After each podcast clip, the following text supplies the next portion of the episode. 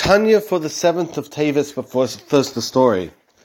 There was a young man who once came to the Baal Shem Tov asking advice to become a shochet, become a ritual slaughterer. And the ba- Baal Shem Tov told him, follow me. So he took the person, he led him outside, and he said, look on the roof. He looked on the roof, and the man started shaking. He saw someone standing by the chimney, and he was sharpening a knife. And he asked about Shem Tov, what, who is this person? What's going on? And Shem Tov said, this man was a ritual. He was a shochet hundreds of years ago.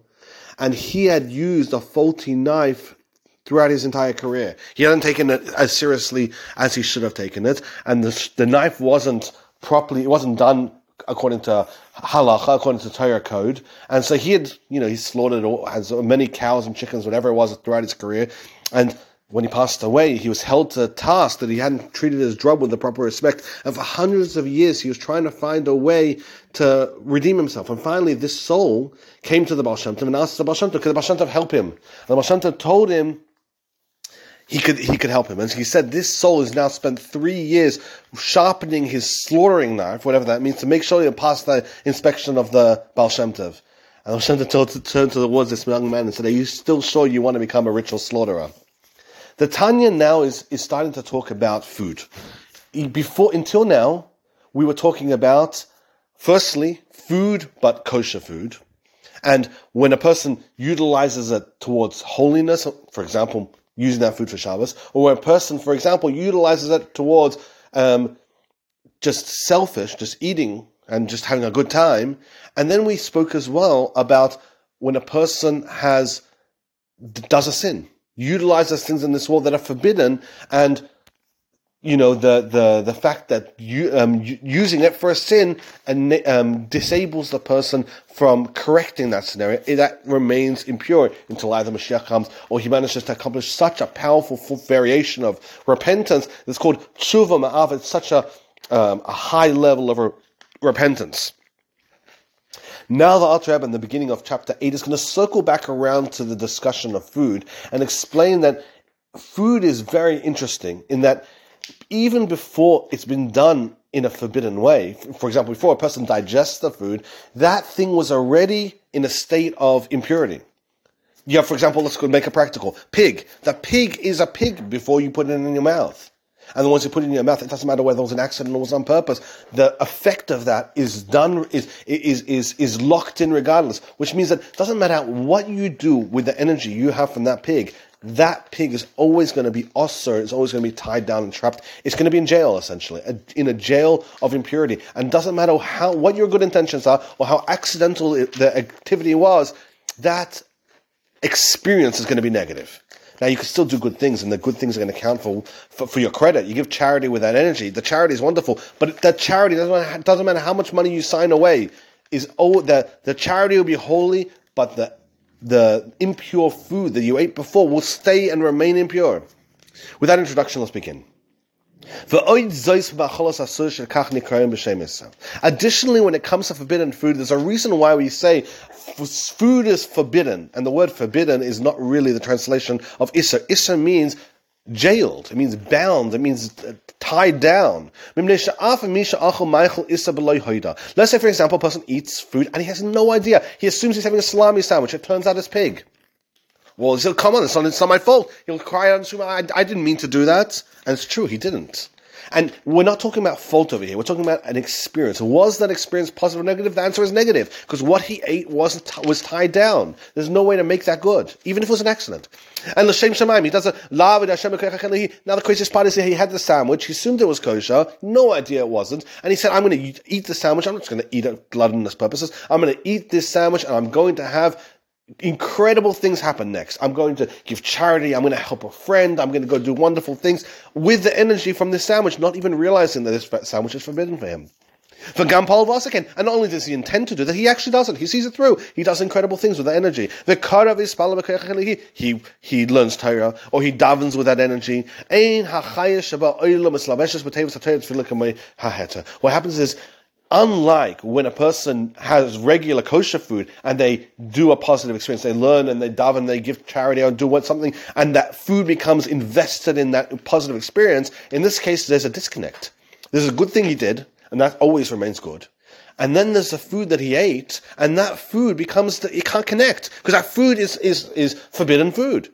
So it doesn't matter how much goodness he does, that forbidden food will remain in isolation, tied and, and restricted down into the three levels of impurity because it's, it's stuck and doesn't matter what he does. Because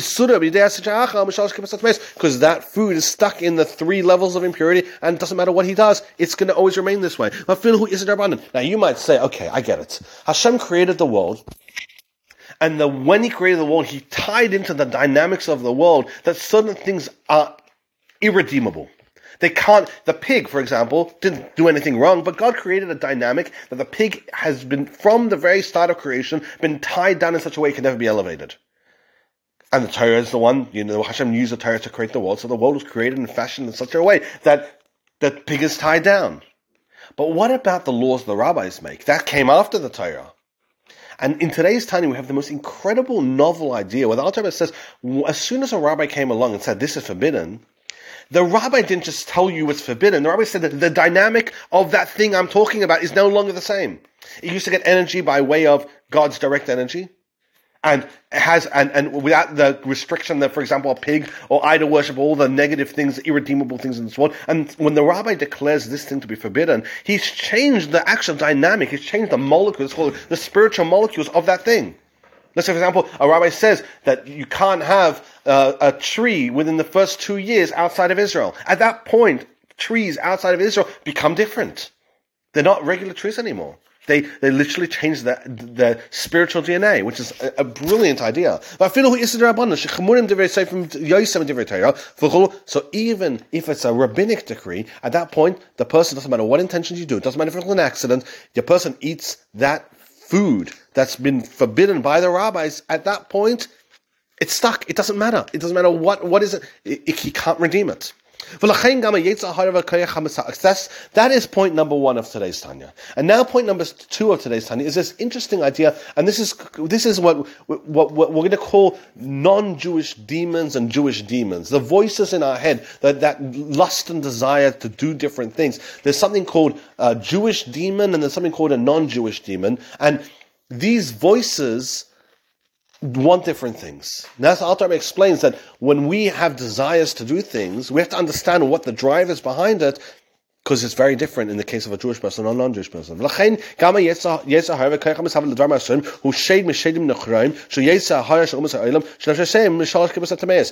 Because of the origin of the soul of non-Jewish people, the desires and the voices and the lusts that they have are different than a Jewish person and therefore what drives them are they're being driven towards what the source of their soul is.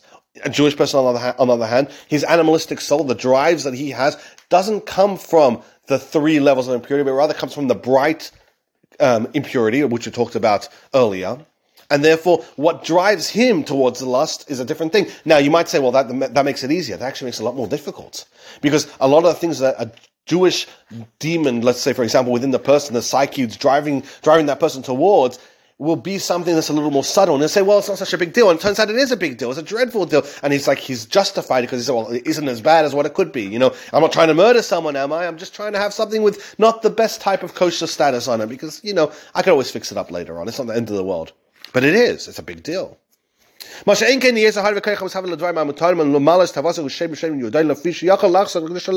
A person has a, let's call it the Jewish demons, a Jewish evil impulse, and he says, well, I can always revert this back to holiness.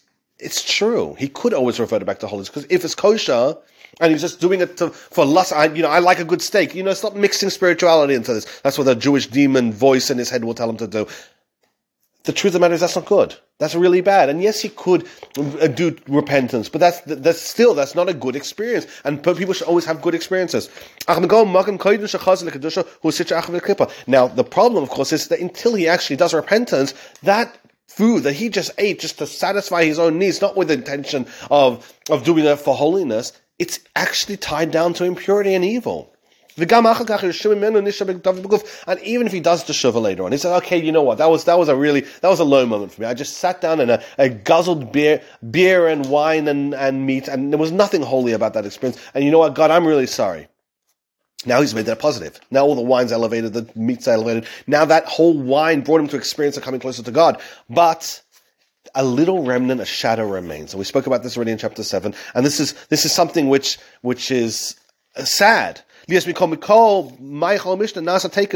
sorry, because that experience, until he did the repentance, that food became a part of himself. So even though he fixed it up later on, he doesn't have a time machine. That food spent, you know, let's say an hour in his body or a few weeks in his body in a negative experience. And therefore, when a person passes away, they need to have some form of correction to, for that.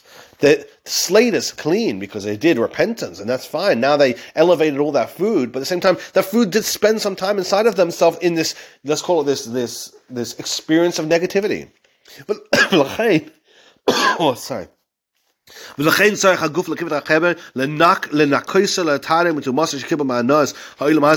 ותומס שדים יורדן. אלא אם כן Okay, so therefore, what a person needs to have is they need to have this experience where called perjury of the great chibut hakever, which basically is angels chasing around the person, beating beating him with sticks. I'm not sure terribly what this what exactly what this means, but it sounds like a very uncomfortable experience for the body and for the soul.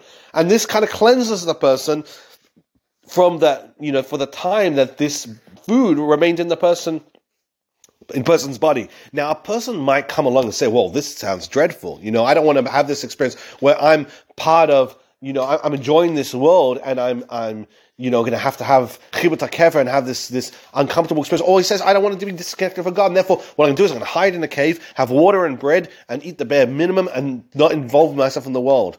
And that's not the answer. The answer is not to restrict yourself. The answer is to make sure everything you involve yourself have a, a nice steak. That's fantastic. It'll open your mind for Torah. Ah, then, when you have your steak, have in mind, I'm, used, I'm, I'm eating the steak in order to make myself a healthy person, a better person, so I could use it to utilize that steak for kedusha, for holiness.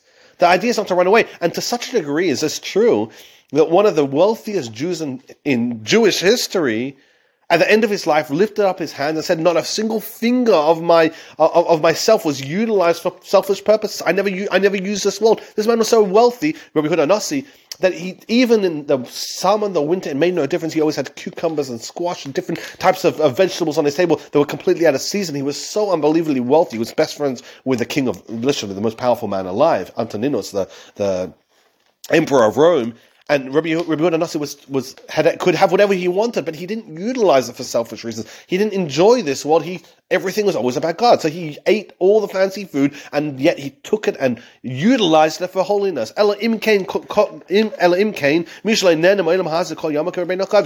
the only way for a person to utilize this world and not have to have this negative experience called chibut where a person has to kind of correct, you know, not using this world in the in the best possible function, you know, all for holiness, is someone like Rabbi Yehuda Nasi, who lived his life continuously in ensuring not that he restricted himself from physicality, but he always made sure that the physicality translated itself directly into holiness and he didn't just enjoy something for the sake of enjoyment. There was no, no experience in his life like that. It was always for holiness. Thank you so much for doing the Tanya Tanya Salil Lusha Shoshana Bayav Chan Nishal Wan Nisal Pan Zivchas Shayab Tzim Shon Daniel Kamen Yaw Nefu Shlem Rabban Cham Shibsi Esther Rabban Nisham Sarki Lo Chaim Mishbarcha Tvei Lev Tef Liba Leza Leil Neba Latan and Wilson Fu Shlem have a wonderful and very successful week. Thank you so much for joining.